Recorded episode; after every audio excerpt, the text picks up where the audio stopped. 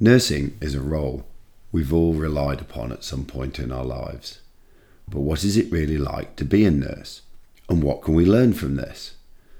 Take a journey into the world and culture of nursing with resilience and nurse coach Eva Story. Eva tells about her 36 years as a nurse in a variety of countries across the world, sharing fascinating stories from her journey and the challenges of the role. However, it is the insights into the nature of the culture and the pervading operating paradigms of nursing that really set the context for the need for her new phase of her career as a coach within nursing, something that is very new in this field. Eva talks about the need to put self care first in order to provide sustainable quality care to others, creating a safe space to explore different, more human conversations, as well as how to coach resilience in such a demanding role. Care has many faces beyond the traditional views many of us carry, and this conversation with Eva, who cares so deeply for others, particularly her fellow nurses, provides many clear and focused examples for anyone to implement in their own lives. So enjoy, Eva. Hello and welcome back to WA Real. I'm your host, Bryn Edwards. Nursing, the role and job we all rely on often when we or our loved ones are not quite at our strongest is where we're going today with my guest, Eva Story. Eva, welcome to the show. Hi, thank you, Bryn. So, I always like to start off by understanding how people end up where they are in terms of here in Western Australia, mm-hmm. whether born or come, come, you know, how they got here. Um, you came in 2014, is that correct? That's right, yes. Why was that? Well, long story really. Um, my husband is an Australian citizen and I've been married before, so Steve is my second partner, if you like, second husband. And um, I'd always had a dream to come to Australia when I was much younger, so in my early 20s, qualified as a nurse. And at that time, Australia was crying out for nurses, and it was always kind of that dream to come here and mm. experience life. Um, my first first husband didn't want to go there, didn't want to entertain the thought, didn't like the heat. So it kind of got parked for yeah. quite a number of years. Um, fast forward into my 40s and kind of a divorce and two children later, and I met Steve, my husband now, who is an Australian citizen. And I met him through online dating. which is a story in itself, but I'll Fair stick enough. with the Australia bit. So, and we, when we first got together, we were chatting about, you know, kind of the dreams that we had and the things that we wanted to do. And I talked about always having this dream of wanting to go to Australia. And I didn't know at that time that he was actually an Australian citizen. And we were chatting, and he said, Oh, hang on, just wait a minute.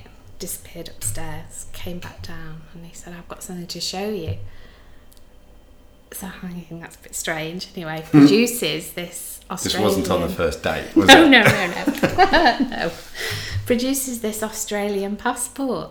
And I was like, oh my God. He said, I'm an Australian citizen. And he said, I have always wanted to go back and live in Australia. His parents were 10 pound poms, as they were known, um, came out to Adelaide and his mum never settled in Adelaide, so they went back when Steve, my husband, was six. Right. So it was kind of a weird uh, set of circumstances, yeah. really, for yeah, want yeah, of a better way of putting it. The um, universe sort of gave you something. Yeah. And we talked about kind of resurrected those dreams a bit, really. And my eldest daughter at the time was living here in Perth. Um, so we had connections to Perth.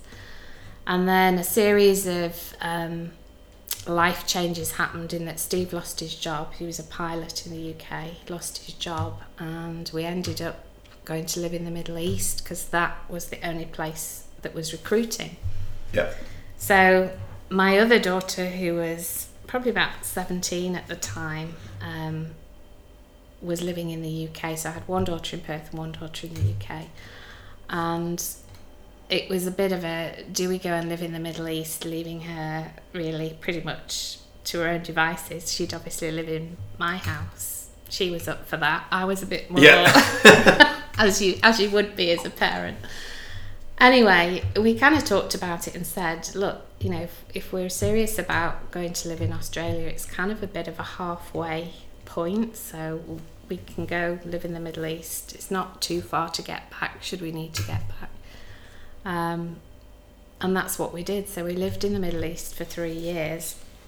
I had connections with Perth. I'd been backwards and forwards to see my daughter, and she'd said to me, "Hey, mum, they're building this new hospital in Perth. You should have a look, website, see if the jobs, what jobs are going." Mm. That'd been Fiona Stanley. It was Fiona Stanley. Not so just any hospital. no. So I went on the website and there was this expression of interest. Um, so I filled the form in and really kind of didn't think much more of it. Filled it in, didn't hear anything, knew that it wasn't completed and there was all the political stuff going on in the background. And then one day in my inbox appeared this email with a whole list of senior nursing jobs. So I kind of looked at the list and I kind of mentally going through it thinking, well, don't necessarily have the skills for that, but there was one that kind of stood out that matched with my experience, which was the nurse director for the state rehab um, service. So I filled in this application form in the Middle East, um, sent it off, and didn't hear anything for a while. And then again, got an email to say you've been accepted for an interview,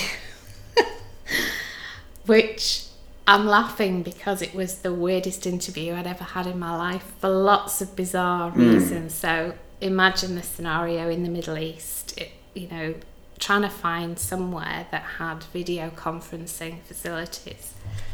Um, I had to give a presentation, so it wasn't an option to fly here to have the interview. The interviews were done remotely yeah. via Skype. I couldn't couldn't use the facilities at work for obvious reasons. I'm like, how am I going to do this? How am I going to find somewhere that has the facility for me to do a presentation, be interviewed in a city that I didn't really know Know where those about. facilities Yeah. existed? Sorry. Um, and then somebody, one of our friends said, "Oh well, there- there's a hotel down the road. I'm sure they do business conferences." So tipped up there and said, "You know, this is this is what I'm trying to do. Can you help me?" And a very helpful person said, "Oh, we've got business suite. Yeah, we can we can sort that out for you." So, long story short, um, I had this interview in this big conference room in Doha in the middle of summer in the boiling hot weather. And what the people who interviewed me didn't realise was at the back of the room was this little Indian guy who I made promise he wouldn't leave me because I thought if the technology fails, Fails. I wouldn't know Yeah. what to do. Yeah. Um, and it was just bizarre. I think I was more nervous about the technology than I was about the Yeah. interview. Anyway, I got offered the job, and that's how I Hmm. came to Perth in Western Australia. And you're you've been here now five years. It'll be six years in February. yeah. Yeah. Is it home?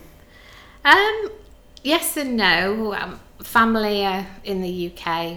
Both got aging parents. My grandchildren are in the UK, which is a little bit Got a wrench in? difficult. yeah, young, very young.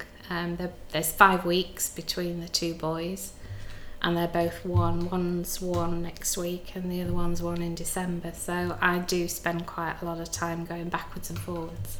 Yeah. So, nursing's been very much your work game focus, Yeah, all of it. 36 odd Yeah. years. yeah, Um, you are now a coach of nurses, and we'll get into Yeah. that in a minute. Tell me, you know, you said to me before in in the questionnaire I asked you to fill out, you know, nursing had been the thing you wanted to do for as long as you could remember. Mm. What was that? I, I really don't know where that came from, genuinely. I've nobody in the family who was Right, so there's into no. nursing, so It's there's not no like a lineage of No. mum, no, grandmother. No, nobody. I was the first person in kind of generations to to want to be a nurse. Um, and I don't, I don't genuinely. I was thinking about that when I was filling the question questionnaire in. I don't know where that came from. Hmm. Um, I can remember it, it being something that if anybody ever asked me when I was young, that was what I would say I wanted to do Right. um, caused a bit of conflict sometimes with my dad because my dad used to say, "Oh no, you need to go into a proper profession. You need to be a doctor." and I was like, I knew I didn't want to be a doctor because I was, you know, that Yeah. wasn't that wasn't part of my plan. Um, so yeah, I, I genuinely don't know where that came from, but I always knew that was what I wanted to do. Was there? Could you visualize yourself doing something? Was there a feeling around it? Could you see an impact you were going to have? Not at that young age. No, I just knew that was something I wanted to do, and that was kind of what all the way through school. You know, that was That in was my the head. That was what I was going to do. I never thought that I would do anything else. I never wanted to do Hmm. anything else. Um, I didn't do very well at school. I struggled and failed most of my. You remember O levels. GCSEs, Of just after them.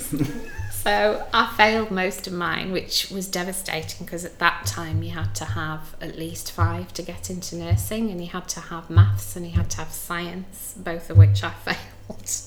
right. So I had to resit most of my exams. Yeah. Um, stayed on another two years into sixth form pretty much to repeat exams because I knew if I didn't I couldn't get into nursing. Um, yeah, so that was kind of how Hmm. I arrived. Um, got past my exams at the second attempt and again kind of my family wanted me to go to London to St Barts and I didn't want to do that I've always had a very clear this is what I want to do um, and I had a friend who was in Leeds who was six months kind of ahead of me and she used to ring me up and say oh you got to come to Leeds it's fantastic training's really good I'm having a ball you know make sure you apply Yeah. to Leeds so she inspired me really. I think, Yeah. oh, it sounds great. I want to go there. So applied and got offered a place. So I Mm. did did my training in Jimmy's in Leeds, which back then was quite famous. I Yeah. don't know if you remember. Um, they did a whole documentary about Jimmy's and the characters and Yes. yeah. So yeah. So,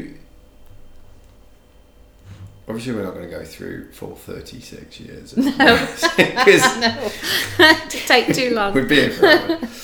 Give me an overview of your of your journey and not just the jobs that you've done, but how you Hmm. progressed. a bit of a strange journey, really. Um, and I guess the best way to describe it is opportunities found me Yeah. rather than me finding them, if that makes sense. Yeah. So, most of the roles that I've had in nursing have been a bit what I would call wacky and different. So, Right. usually around new innovatives. So things like day surgery in the UK was something that I ended up working in, and it was literally a call for nurses to work in a new unit that was opening.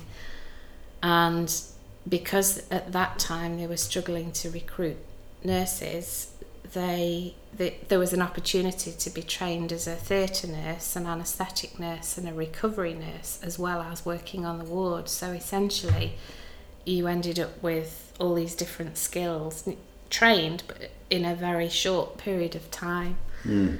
Um, and a lot of my the things that I've done when I look back I haven't kind of followed the same specialism if you like I've kind of jumped around and gone into different things Yes. but that's kind of been because opportunities have come my way and I've kind of thought ah, actually I could have a go at that Yeah. so if I reflect back on all of those experiences, if someone was to look at my CV, they would think it's kind of a bit of a mishmash of lots of things. But it makes sense to you. It makes sense to me, and I've always taken away things from every job that I've had. So, kind of a bit of a personal, um, not rule, rule's not the right word, um, personal approach I always think I never go back to a job.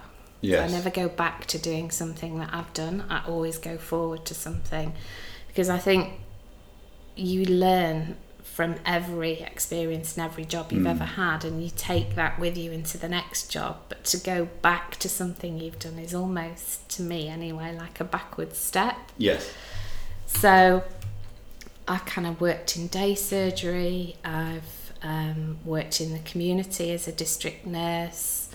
Uh, I've worked on big government projects. So, an example of that was um, in Manchester City Centre, we had this initiative to bring um, healthcare, make it more accessible to people. So, part of the work I was doing was involved with procurement um, going out to tender, working with private partnerships. So there was a very well known um, pharmaceutical company in the UK who were very keen to step into that space. And a yeah. lot of the work that I did was negotiating and liaising and yeah. coming up with something that would work where we could have a GP surgery based in the centre of Manchester. So I'd kind of acquired all these different skills. Um, and then I think when my husband got the job in the Middle East, I was like, oh, I don't really want to go to the Middle East and not work. I want to be able to mm. experience a different country, a different culture. And at that time, I didn't know that that was going to be possible to do. Mm. And then again, came across an advert in the Nursing Times that was looking for senior nurses in Doha applied for the job, was interviewed in London, got offered this job as a director of nursing, managing um, quite a big service that visited Qatari nationals in their own home. So it was like a, a bit like a district nursing service, yes. but different kind of cultural um, circumstances. And I think when I look at that now, that role probably was what started to shape some of my leadership skills. So the combination of everything I'd done hmm. before, mm. plus being exposed to something that was very different. A lot, a, a lot of people don't realize when you work in the Middle East, there's there's two sets of what I call HR processes. So they have one set for everybody who comes to work there, and they have one set of rules for people who are born there who are nationals. Right. So you continually having to play between the two mm. rules, which can be really challenging. Yes. Um, and I think that role, particularly for me, honed a lot of those leadership skills and being able to talk to people. There was a lot of fear around what you could and couldn't say, and if or if you say that, you you'll be sent home. They'll fire you. Yes.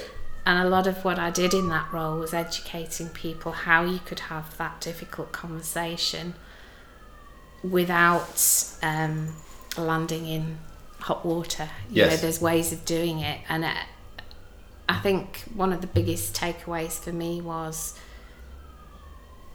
kind of my capacity to be able to share what I'd learnt with other people that they then could share. And that kind of started that whole ball rolling so by the time I got here, um, I kind of I was the last person to be recruited to the first service that was opening. So I literally had six months before the service opened, and they were transitioning the old Shenton Park cam- campus nursing staff, lock, stock, and barrel, to the new state rehab service and there were multiple multiple challenges in there. The whole mm.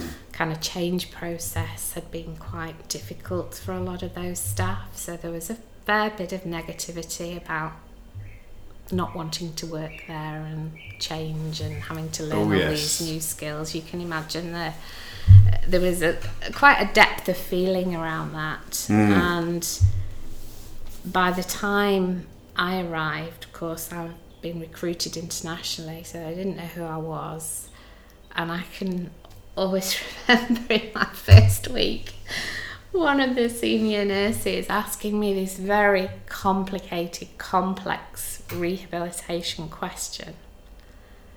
And this was in front of this group of senior nurses who were who were going to be managing this new um, state rehab service, and I just said, uh, I said, well, I don't know the answer to that.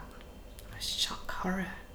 But you're the nurse director, and you you don't know the answer. I said, but no, that that's not my role. My role is to manage the change and to support you. You're the rehab expert. You have that expertise, not me. Mm. And it was almost that you know when you take a new job sometimes and and there's a fair bit of testing you out and mm. seeing and I, mm. it was a, quite a challenge though those first few weeks and spent a lot a lot of time working with them, developing them, letting them shadow, learning skills. But a hugely, hugely rewarding job, hugely rewarding. So, did that for four years, um, and to see them grow and to see their achievements in learning things that they'd previously either never been allowed to learn because yeah. they weren't senior enough or they had never had a mechanism for people to um, bring ideas and test things out and try things within the confines of obviously being safe, but they'd never yeah. never been allowed to do that. So I think having a different approach and somebody that facilitated that, they literally just lit up. Yeah, and you know, for me, that was it's not about the status or the title at all. It's about that, you know, seeing people grow, seeing them develop as leaders in their own right. To me, was what what really made that role, mm.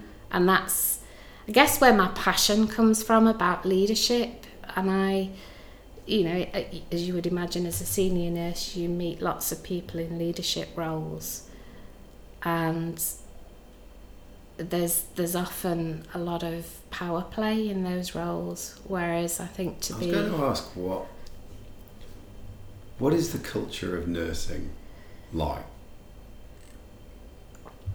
I think nursing has. You know, I'm yeah. a complete outsider. Yeah. Um, yet, in the very small veneer of what I've been made aware of, it it would strike me as being quite hierarchical. Yeah.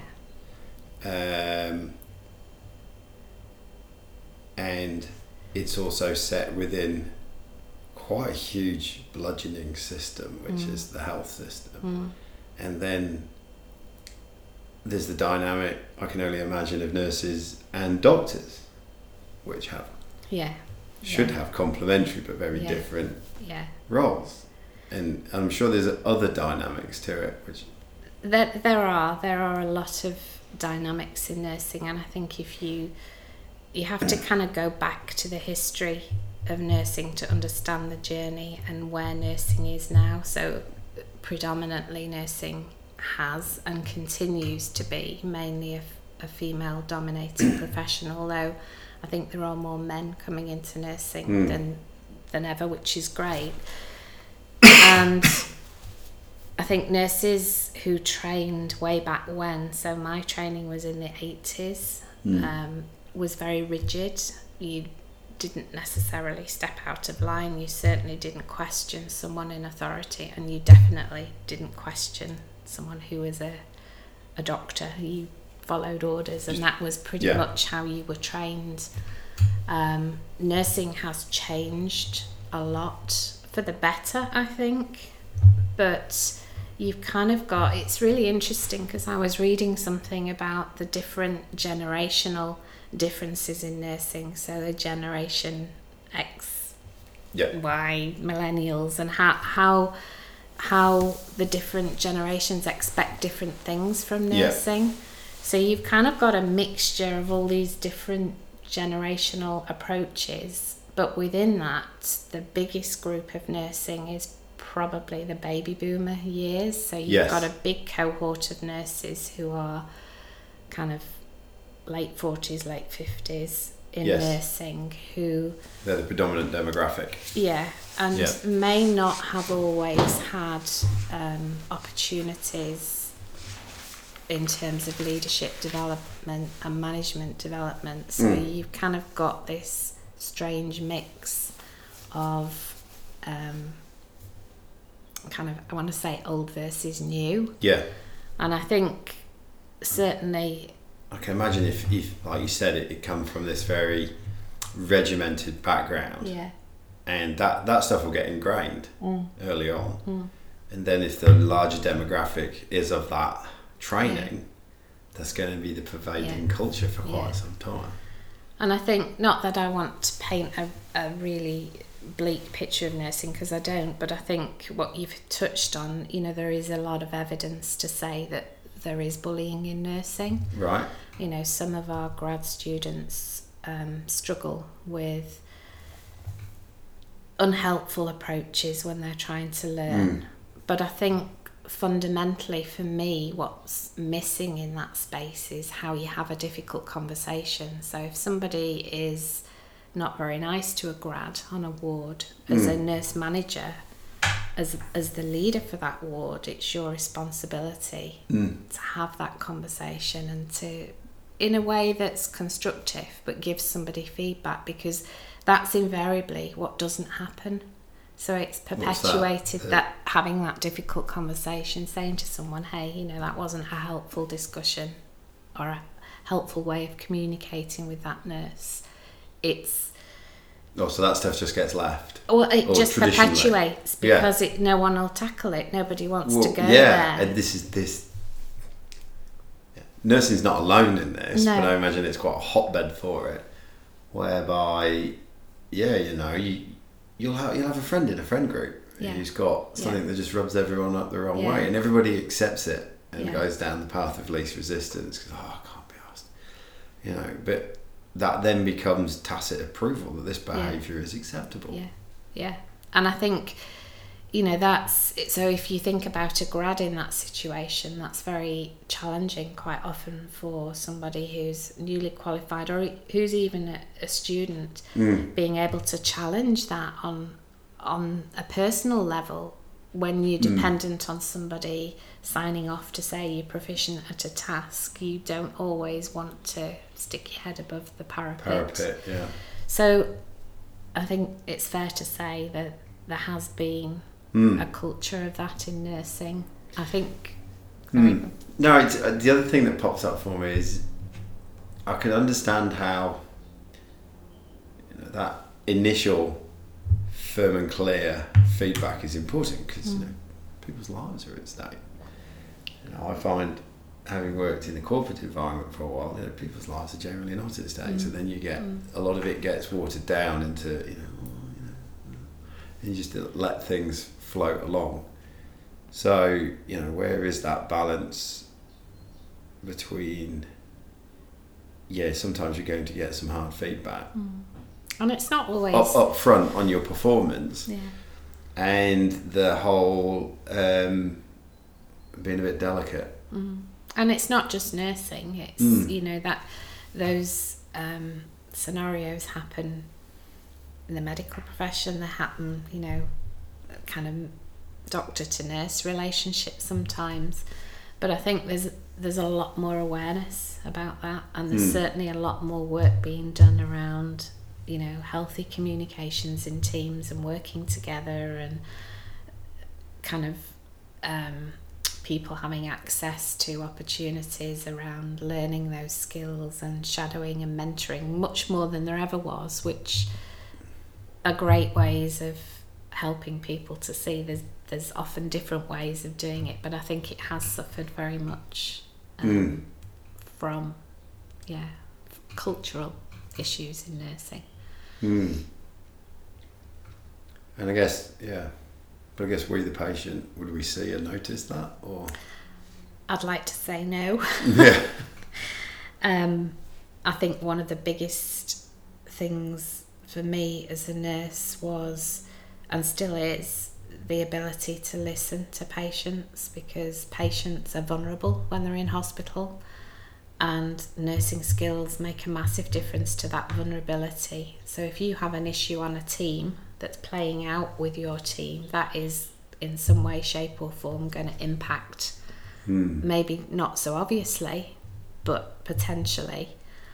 And the other factor there is if you have a team that isn't cohesive and communication isn't great, then the sharing of information that needs to be shared. So if you you know, if you think about nursing as being the eyes and ears of a patient on the ward, they Yeah. tend to pick up if something's going wrong.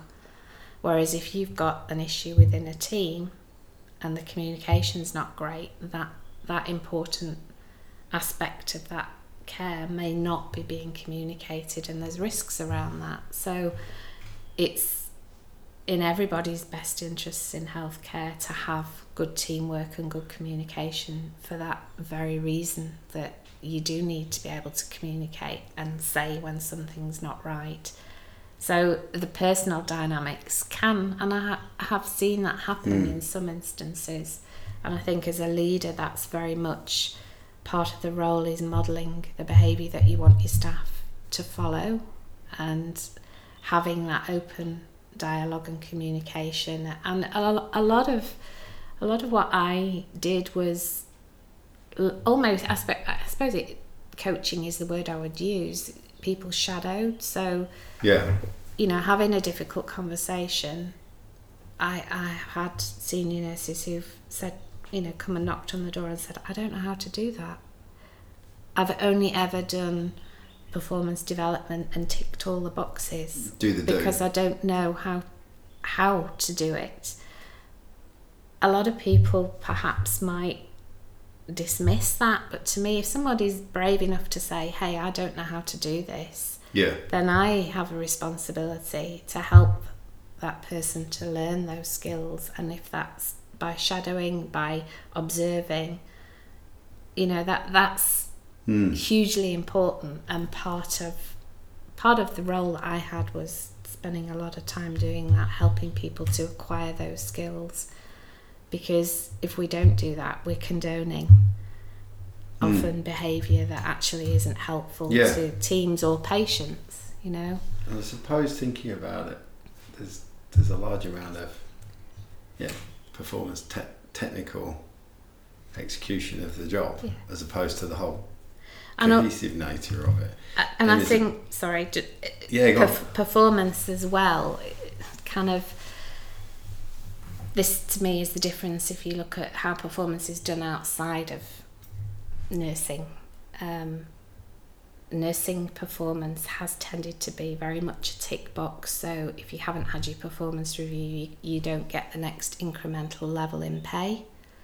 So there's a, almost a negative correlation there between having a difficult conversation and giving someone constructive feedback to say, actually, you know, you're not meeting the mark for your next increment. A lot of people wouldn't go there for that So reason. they'll just tick them off. Yeah.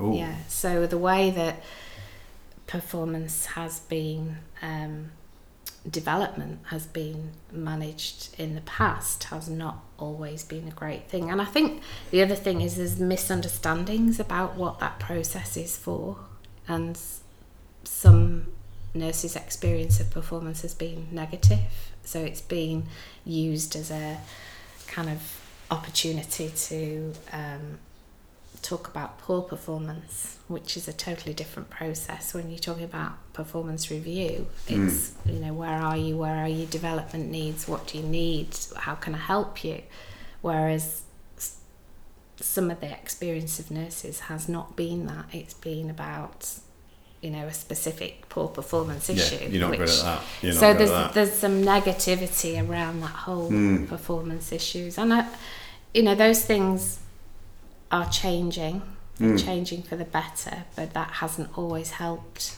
when you need to, you know, give constructive feedback to somebody to say, that's not how to do it. You know. So a large rub of this is giving constructive feedback. Yeah. And it's there's that saying, isn't it? The behaviour that you walk past is the behaviour that's condoned, I think it is. Yeah. And you know, that, that's so true as a leader if you see something and you don't act Mm. on that, you don't say something, Mm. you are condoning it. And Yeah. and that's kind of comes back to the testing you out bit because if people see that you don't condone it, then it, it shifts that Dynamic. relationship Yeah. and that Oh, dynamic. that person has boundaries. yeah, yeah, yeah, They have acceptables and Yeah. non-acceptables. Yeah. yeah, yeah. Very much so. So, I've had a number of coaches in different areas Mm. and fields on the podcast, and one of the things I find is there's always, by and large, a, a, a tipping point where somebody goes, "Right, sod it, I'm going to go and coach people on this." So, is that the same for you? Not necessarily, no. Right. Um, what brought me into coaching was a change in my employment circumstances. So, fast forward, kind of been in the role for I think it was four years, and big financial restructure, and my position went in the restructure, and I kind of knew what was coming over the hill, um, but I don't think I'd anticipated the impact that that had on me psychologically. Yep. So, in health, there's this weird situation where a position can go, and you're told as, as a redeployee um, that you will be found meaningful work, which is a horrible term. It it's an awful, awful term.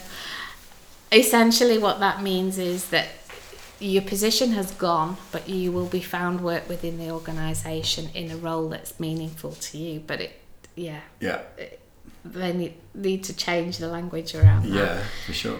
Um, and as you've probably gathered, I've always had a clear kind of this is what I want to do. And for me, that was a real kind of shock to the system to find myself suddenly out of a role that I'd loved, that I'd invested quite a lot in developing other people, to being at sea, not knowing what I was going to be doing Hmm. and wanting to have some control over that, not wanting someone else to To decide that, yeah. my destiny, if you like, which sounds dramatic, but that's Hmm. where I was at at that point in time. And there are also quite negative connotations around being a redeployee, which I didn't realise at the time. So, Hmm. redeployment um, can be viewed as well, somebody's not performed in their job, so they've been redeployed. Ah. So, it can have, not always, but can have negative Bit of stigma connotations. And I had started to apply for lots of different jobs outside of um, the hospital and wasn't getting anywhere. Sometimes wasn't getting shortlisted, sometimes was being interviewed and then not being offered the position. And that was the first time that had ever happened to me. I've Mm. never been in the position where I've had to apply multiple times for jobs. So I've, I've applied for jobs and not got them, and that's fine. Use the feedback and you learn from that. But I had never been in a position where I'd been repeatedly Yeah. applying for jobs and not getting anywhere. And I realised I was kind of, I really did go through quite a not a very good place because Mm. that, that whole um, mindset starts to creep in as, you know, perhaps you're too old, perhaps you don't have this, you don't have that, that horrible negative self talk Mm. really kind of caught me out Yeah. and fell into that hole of And, and nursing's been your thing, and yeah yeah you've been yeah, doing it, yeah, and it's very yeah. much part of who Eva Yeah. is. very very much part of my identity and I found myself in not a very good space and I hadn't had particularly good advice either at the time. So I was really at sea thinking what the hell am I going to do? What where am I going to go? What what am I going to do next? And I kind of came across as things happen um, this advert for a life coaching course, Mm. and it was like fill in this assessment and see if you, you know, you're suitable, and I did, and it came back and told me I was highly suitable, and I kind of sat and thought about it. I thought a lot of people when I was in my role as nurse director would come and find me Mm. informally and kind of come and have a chat with you. And I, that happened a lot. People would come and seek me out. I didn't go looking for them, they would come to me. And so many people used to say, you, you give such good advice when, you know, people came and had a chat. And it made me think maybe there's something in this. Maybe, Yeah. you know, reflecting on that, maybe I can still do some of what I love in a different way. And it was also around that time that I had the opportunity to be coached myself, and I'd never been coached. Right. And I was quite skeptical about being coached. I didn't really Mm. understand a lot about it. And I went along to this session. It was actually a free session. And I was kind of really not sure what to make of it, but thought, hey, nothing to lose. If it helps, you know, it helps. And the person. Sorry, sorry. I'm supposed to turn this off. Oh, stop, stop, stop. Live broadcasting. Sorry. That's I all don't know what's happened there. I shouldn't have done that. Anyway. Um, yeah, so I, I went along to this coaching session and I think I must have come across as quite negative. In fact, I know I came across as, you know, doom and gloom and life's not fair and and this person really gave me quite a hard time and I was like, shit. You know, Yeah. I wasn't exp- I was expecting, I suppose, sympathy Yeah. and I didn't get it. I got somebody who challenged all of those things that I said and was quite hard actually with me. And I kind of thought, I'd never thought about things that way and just highlighted really well, what could you do? You know, you've got all these opportunities now, you've got all this experience, you've got all these skills what can you do? What are you going to do? And it really, uh, the expression rabbit in headlights, Yes. you know, was, and I think at that point I realised how much of a hole I'd fallen into and how much that negative self talk had actually Mm. So that hole was related to the end Losing- of your job and yeah, not yeah. getting other work straight away. And I came out of that session thinking, I actually can do something here. I can. Mm. there's possibilities, you know, and I guess it created a shift in my thinking. And that's really what took me on that journey to study to become a life coach. And, and what's really interesting for me is a part of at the beginning of that course we had to do quite a few exercises and one of them was you know how well do you listen and of course being a nurse you like to think you listen really well um, but I actually discovered I didn't listen as well as I thought I did Right. because there's different levels of listening and and to be a coach you have to listen you know intentionally. You have to you're not just listening to the words you're listening to the tone you're listening to breathing you're hmm. listening for shifts in energy.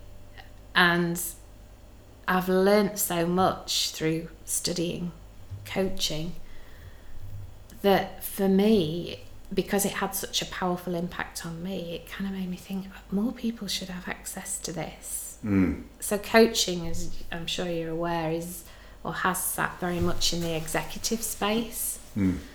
whereas the probably the people who need coaching are the people i call in the middle section so these are the the managers who maybe don't know how to have those difficult conversations or you know helping someone to achieve maybe some of their own personal goals which ultimately has an impact then back in the workplace because from a nursing point of view uh, what I didn't say before is quite often when there is a performance issue, there's a reason underneath that, and invariably it's not always a work reason. It's something that's going on at home, or it's Yeah. something that's happening in the family, personal reasons that that person has no outlet and ends up behaving in a certain way at work Blown because they're, at work, they're yeah. trying to deal with something challenging in the personal life. And whilst coaching isn't therapy, absolutely isn't therapy, what coaching can do is help people to really give them the space and the time to perhaps talk about things that they've never had the opportunity to Yes. talk about. And that for me is the real value of coaching. Say And things out loud they wouldn't normally. yeah, and I, I I absolutely find it so rewarding to see that journey. So I, you know, people come to me and it's they'll come with a goal and invariably we'll work on that and then where it ends up quite often isn't where we've started because they've discovered things along the way Mm. that actually the end point is different to Yeah. where they thought they want to go.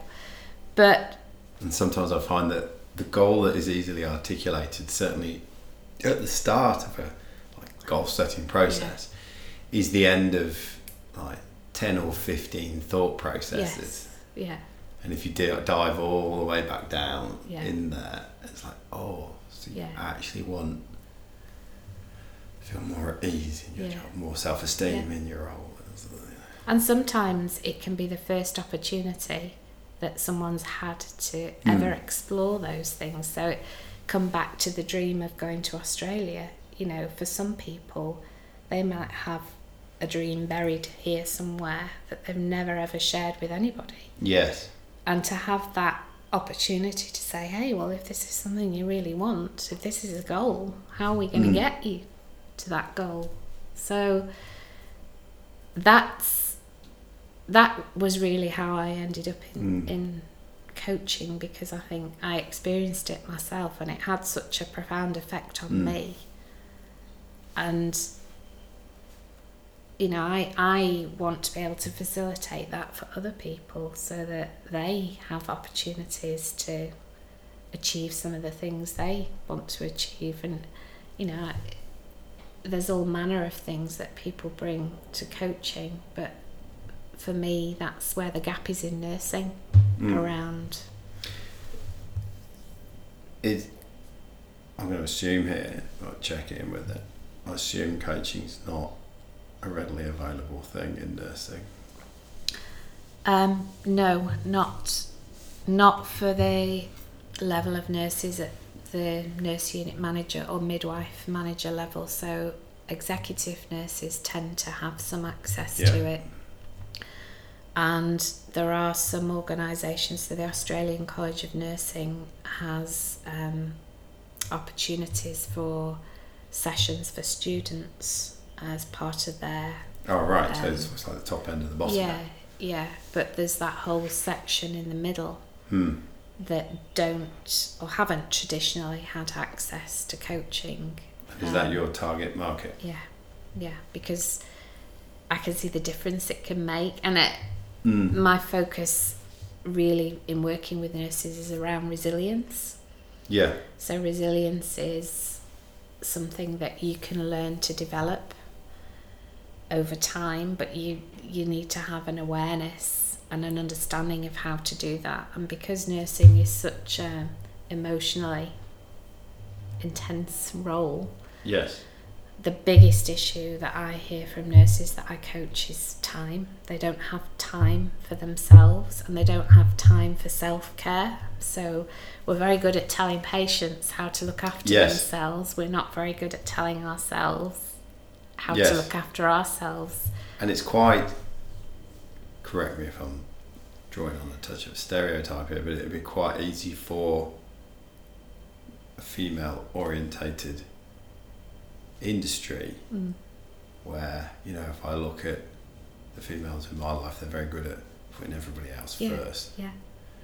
And so that coupled with being in a caring, putting everyone else first role Is that you, your development, let alone having somebody hold a space for you to explore opportunities Yeah. and possibilities is, is quite low down on the list. Absolutely, and and I think that's the biggest, the biggest factor that comes through. You know, their nurses recognise that, but actually being able to sit down and Mm. work with action and someone and say, okay, how how are we going to bring back time for you in Mm. here? Because if you have to be resilient, which you do as a nurse, Yeah. the one thing that depletes that is when you're under stress and your self care falls off the plate, then you your resilience starts to slip. And What does when you say resilience? What does resilience mean in the in the nursing context? it's the capacity to be able to manage stress in a stressful situation. So, healthcare, the pace in healthcare, the turnover of patients on a ward, and the demands of the job are really high, Yes. and that produces stress. Mm. So if you have a high stress environment, how how you cope with that? Some people are better at coping than others. Mm-hmm. Some people become workaholics, so they Functioning workaholics. yeah, Yeah. they come in early, they stay late, they look at emails at home, so the family life suffers. The children don't often get that much meaningful contact. So yes. Is that word meaningful again? yeah, it's, resilience is made up of lots of different components. So self care is one. Um, networks, support networks is another. There's there's different aspects that help somebody to be resilient or not. And I think Mm. the other thing to say is you're not born resilient. Yes. So some people are better at being resilient than others, but you can learn to be resilient yeah. and it changes. So you can be fine, as in my case, I was fine, and then something ages, yeah. happens and it knocks you yeah. resilient. Complete left Yeah. field. So it's my interest and my passion is working with nurses Mm. on being able to understand how to manage that rather than it getting to the point where someone's completely stressed out and they're off work with stress. You know that that's too late to be able to work with people at this point. Yeah, they you're in have damage awareness. Yeah. control then. Yeah, yeah. Um, so thinking this through, this must be quite challenging from a if, if this is a service you're going out into the world Yeah, to offer and therefore make your living from. yeah, Um, this must be quite challenging from a marketing perspective yes, um, because coaching and nursing, as you said, is, is, is not a widely No, recognised no. thing, particularly at the tier level Yeah. that you're looking at, Yeah. your target market. You've got the whole uh, systemic stuff going on, the cultural stuff. You've got the, the thing we just talked about, Mm. about putting yourself last Mm. and all of that. So even to get someone to even consider the concept, let alone sign up, and we'll talk about that in a minute.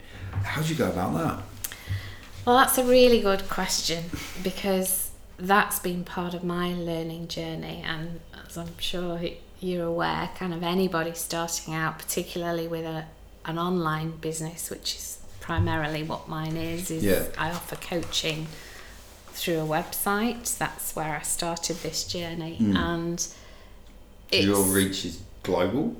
yes, it's not Yeah. just limited to Australia, but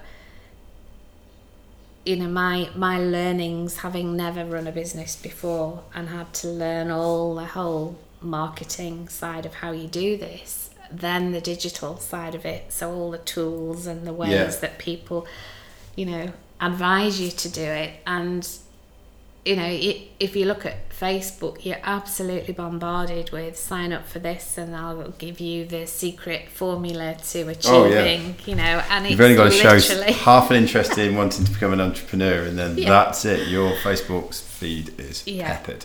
But what I have learnt, and I've really kind of, I have read a lot around because I actually, my own journey with this marketing, some some of the things I've actually thought, you know what, that would really annoy me if somebody was almost. I'm not saying I've done this, but bombarding someone with emails. You're almost pleading with someone to be a client, and that to me that's Yeah.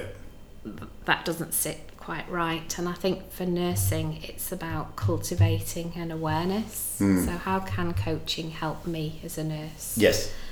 And No, we're not even selling either at this point. no, no, no.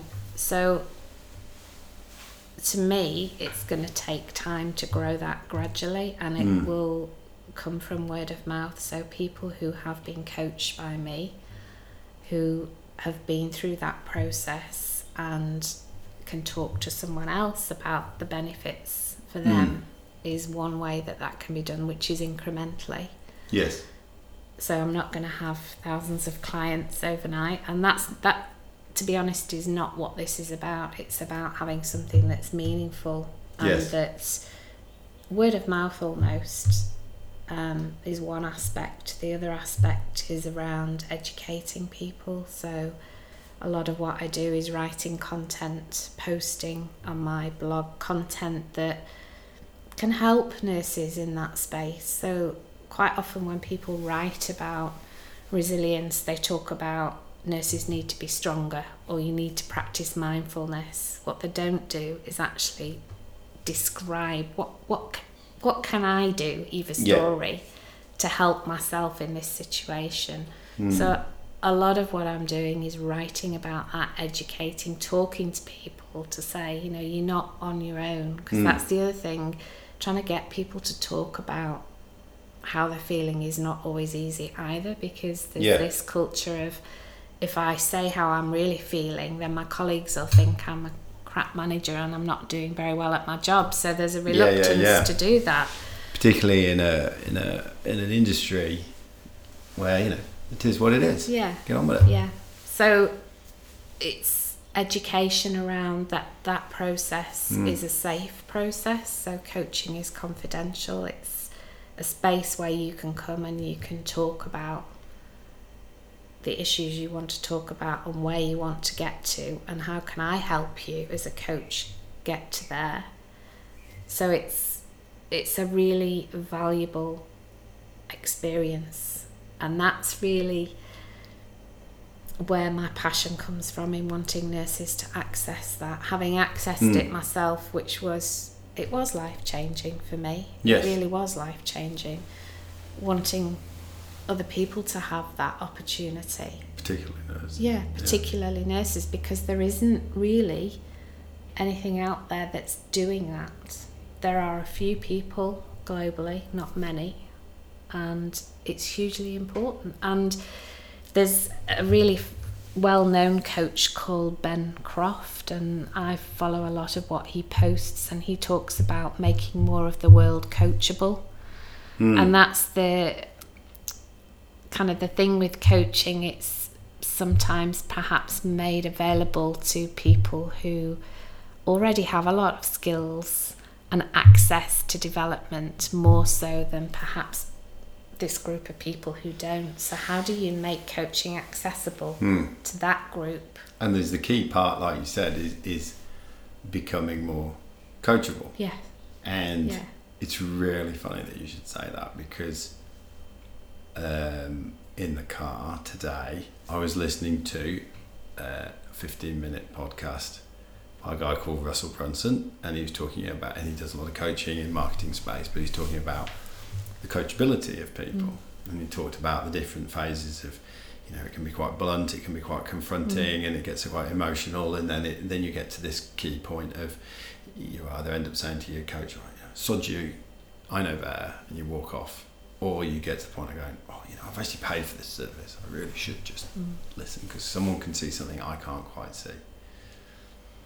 And um, yeah, becoming coachable Mm. must be a challenge, particularly again in such a greenfield environment. But also, again, something else I was listening to today was talking just about that, actually, saying there is this notion that people have to be coachable to be coached. Whereas actually, the, the people who may be deemed as uncoachable are probably the ones that need coaching the most. Mm. And that's the challenge. So, if we talk about, if we come out of health and Yeah. talk about the corporate world, Yes.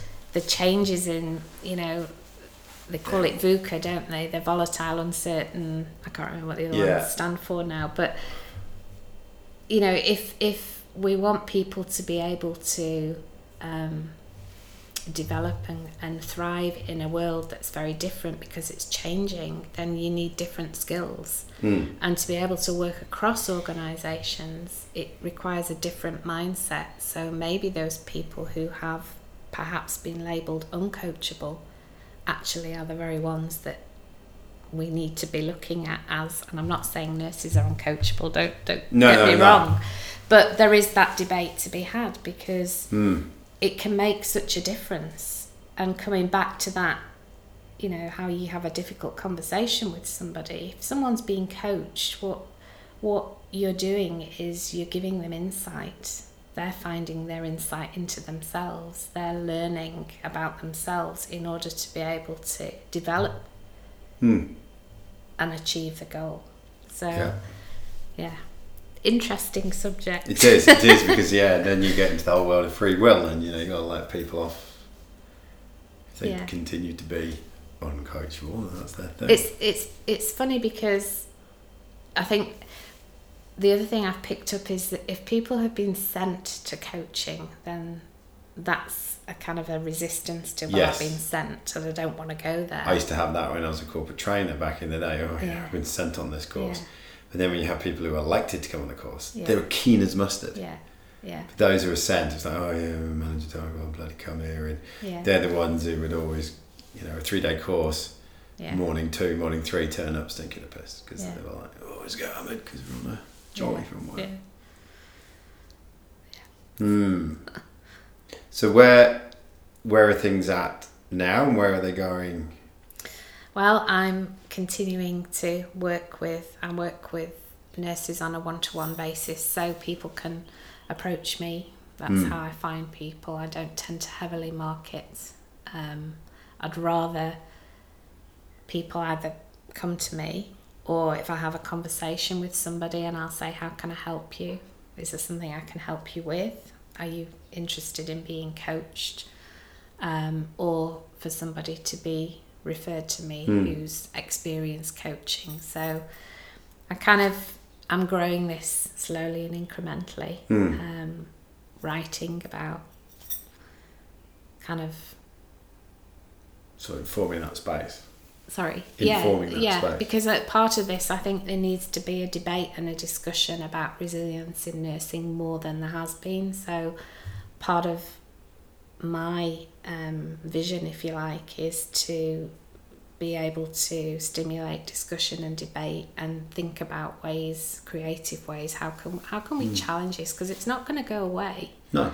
You know, healthcare is struggling for lots and lots of reasons aging population, aging workforce, increasing costs. So the challenges in health are going to rise, hmm. they're not going to get any less. And it, the Plus, question it doesn't strike me as an easy job, it isn't an easy job. and so no. you know, it's do I want to become a nurse or do I want to become something that's less intensive and higher paying? You know.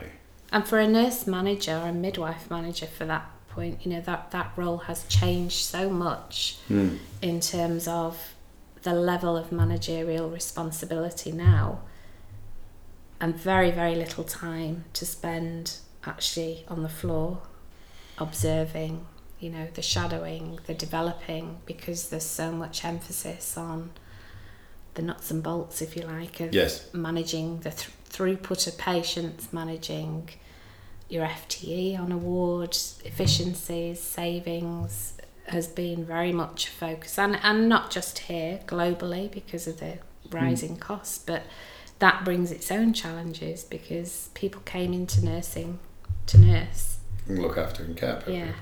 and for some people that that role has changed dramatically Hmm. And- And further and further yeah, away from the coal yeah. face. and yet you still need nurses you know the essence of nursing is hugely important to patient care because if you don't have that and that's another debate for another time but you know there's the whole artificial intelligence you can't you can't ever replace that caring and that eyes and ears of a nurse on a ward that picks things up and actually does something with that Hmm. That's the part of the role that's irreplaceable Hundred percent, because At the point you need some nursing help is the point you're not at your strongest, as I said in the intro. Yeah. And that's when yeah. AI is not going to cut it. No, That's when you, you know, when you've had a, you know, let's just say a significant injury or illness, that's when all the bullshit of life disappears. Mm. Yeah. and you actually Yeah. get to see the real Yeah. essence of a person, and you're there to look after them. And there is a role. I think there is a role for AI, but not that takes away from nursing. I think there are some components of AI that could actually free up nurses' time to do more of that. Oh yeah, which which patient's going to go Yeah. where on the ward Yeah. and this Yeah. and that and all of that, make decisions. Do, do, do, do, do. Absolutely. Yeah, hundred percent. But you know, when you talk about, or I've heard people talk about AI, AI and nursing, you can almost see the dollar signs and the savings, you know, rolling round. well, actually, Oh, yeah, you were that's an accountancy thing. You yeah, know, oh, yeah. I'm going to bring this system in, Yeah. and this that, and this that, and the other. Da da da da. Yeah. Yeah. Yeah, it's like um, it would be like me trying to develop an AI system to interview guests. it's not going to work. no, It's not something that interests me. no. So, um, what have you learnt about yourself in this little journey? In well, it's not a little journey. in my journey, Yeah. Um, I've learned a lot about myself actually. I think probably the biggest thing is that you, I've learned that I'm stronger than I ever thought I was. Hmm. So, you know, lots of the life things that I've gone through, lots of the kind of upping sticks and living in a different country, and that for me has, I think, highlighted that actually I'm stronger than I think I am, and that anything is possible if you put your mind to it, and that we can talk ourselves out of anything if we want to. Yeah. But And into. and into, yeah. But actually, to change the way you think about something and to use a coaching term, reframe it, can actually take your life forward in ways that you may not have ever imagined. I don't ever regret anything I've done. I think No. I've no, no. I think everything that I've done has led me to who I am now. So even all the crappy stuff that you know goes on in life, I think I have taken away something from that and applied it to who I am now. And it also helps me to relate to other people. I think it having been through various things, you can relate to someone else who's been in that and compassion and empathy are hugely important Hmm. and things that sometimes get lost in the humdrum and the busyness and just to be able to recognize that in someone else and just offer to be there for that person just to listen to them is something that gets lost yeah Hmm. Must be hugely uh, meaningful and rewarding now. Absolutely, absolutely. I, you know, I think coaching sometimes gets a bad name because there's lots of people doing coaching, but I think if you taught to do coaching and you've gone through a course that you a learn a lot about yourself Yes. and it's hugely rewarding because you see other people develop and things that they thought weren't possible you hear and see them doing. And I just love that. I just think that's what it's about. You know when I coach a nurse who says I don't have the experience and I can see this person and I can hear that experience that that person has and then fast forward 6 months and this person tells me, hey, I've done this, this, and this, and I would never have done that, I would never have even considered it. And I think that's what it's about for Mm. me, that person having tapped into their capabilities and going forward rather than keeping themselves back and never achieving and always wondering Yes. is what it's about for me. So, what does the next three to five years look like? Who knows? Who knows? No, the next three to five years, I would like to have made a difference to the whole resilience in nursing Mm. debate and hopefully have provided people with tools and knowledge that they can apply so Mm. that they don't end up falling into a hole like I fell into because I think there's value in that for them there's Mm. value in that for organisations if you look at the um, absenteeism rates amongst nursing it's really high not Yeah. just in If you look at these- Australia There's key indicators Yeah. of absenteeism, days away from work due to stress, Yeah. turnover, uh, lack of productivity. And we need to, the bottom line, you know, we need to be able to care for our staff, not just pay that lip service. We Mm. actually need to be able to demonstrate what sets this organisation apart from another organisation. I think in the future will be how you care and support your staff. And that's something that's been missing often. Mm. And then the flow on to the patient. Yeah. Yeah. Mm. It's almost that. It strikes me as um, I I had a podcast guest, Amanda Lambros, who talked about relationships and how, as you know, it's incumbent upon each individual within a relationship to look after themselves to bring the best of the relationship. You know, it's all, strikes me as super incumbent upon nurses listening to Mm. you, to to develop, expand, reveal Mm. the greatness that's in them and their resilience, not just for the betterment of themselves, but also the people that they care about, the patients. Absolutely. Hmm. What does Eva do to keep herself grounded in, in a routine? And how does that differ from when you were a nurse? Um, That was one of the things I was super keen to ask you. I I think it does differ for me now than from when I was nursing. So I was guilty of doing the long hours and Mm. checking emails at home and Being that workaholically addicted. yeah, yeah. And that's that came from a place of I guess passion for the role. Hmm.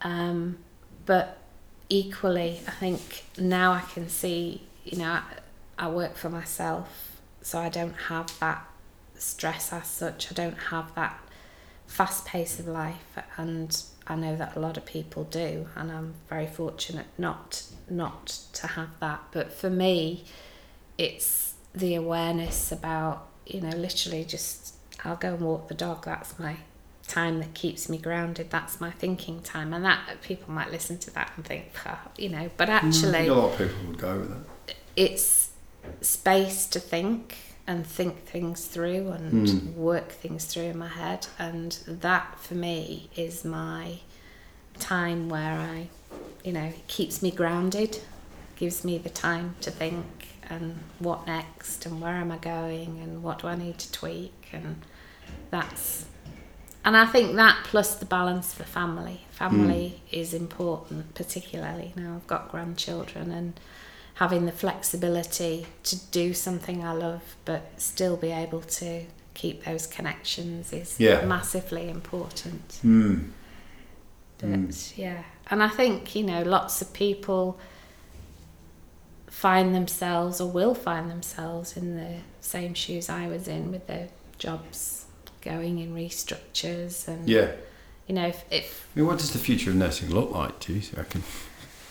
um that's a really good question. I think the future of nursing is going to be fast paced. There's going to be less resources, so there's more work, less Mm. resources.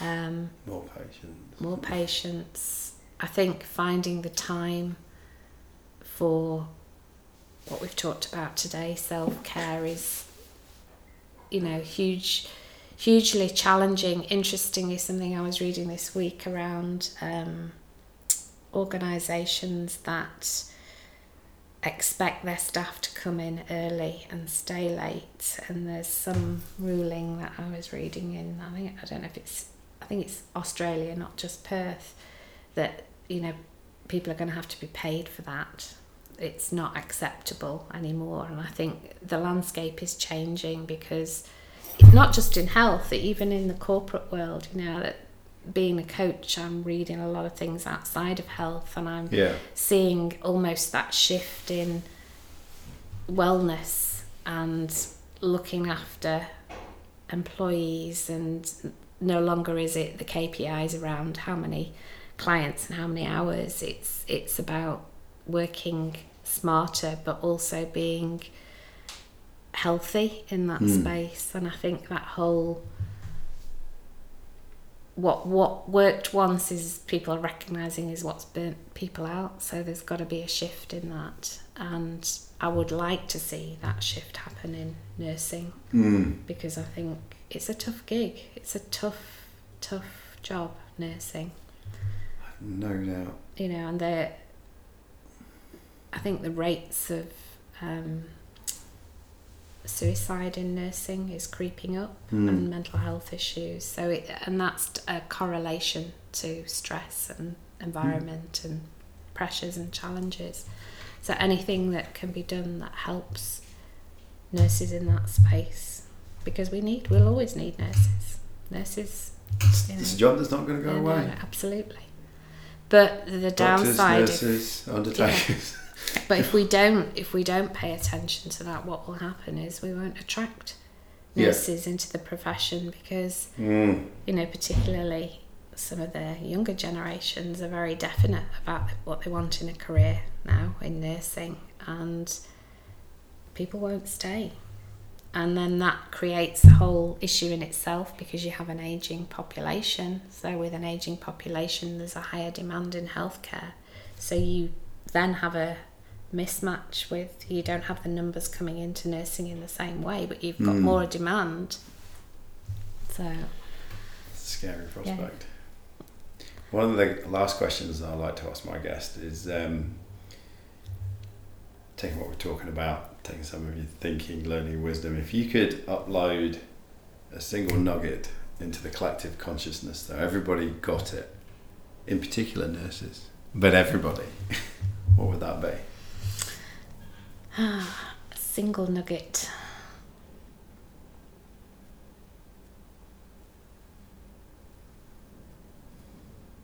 I think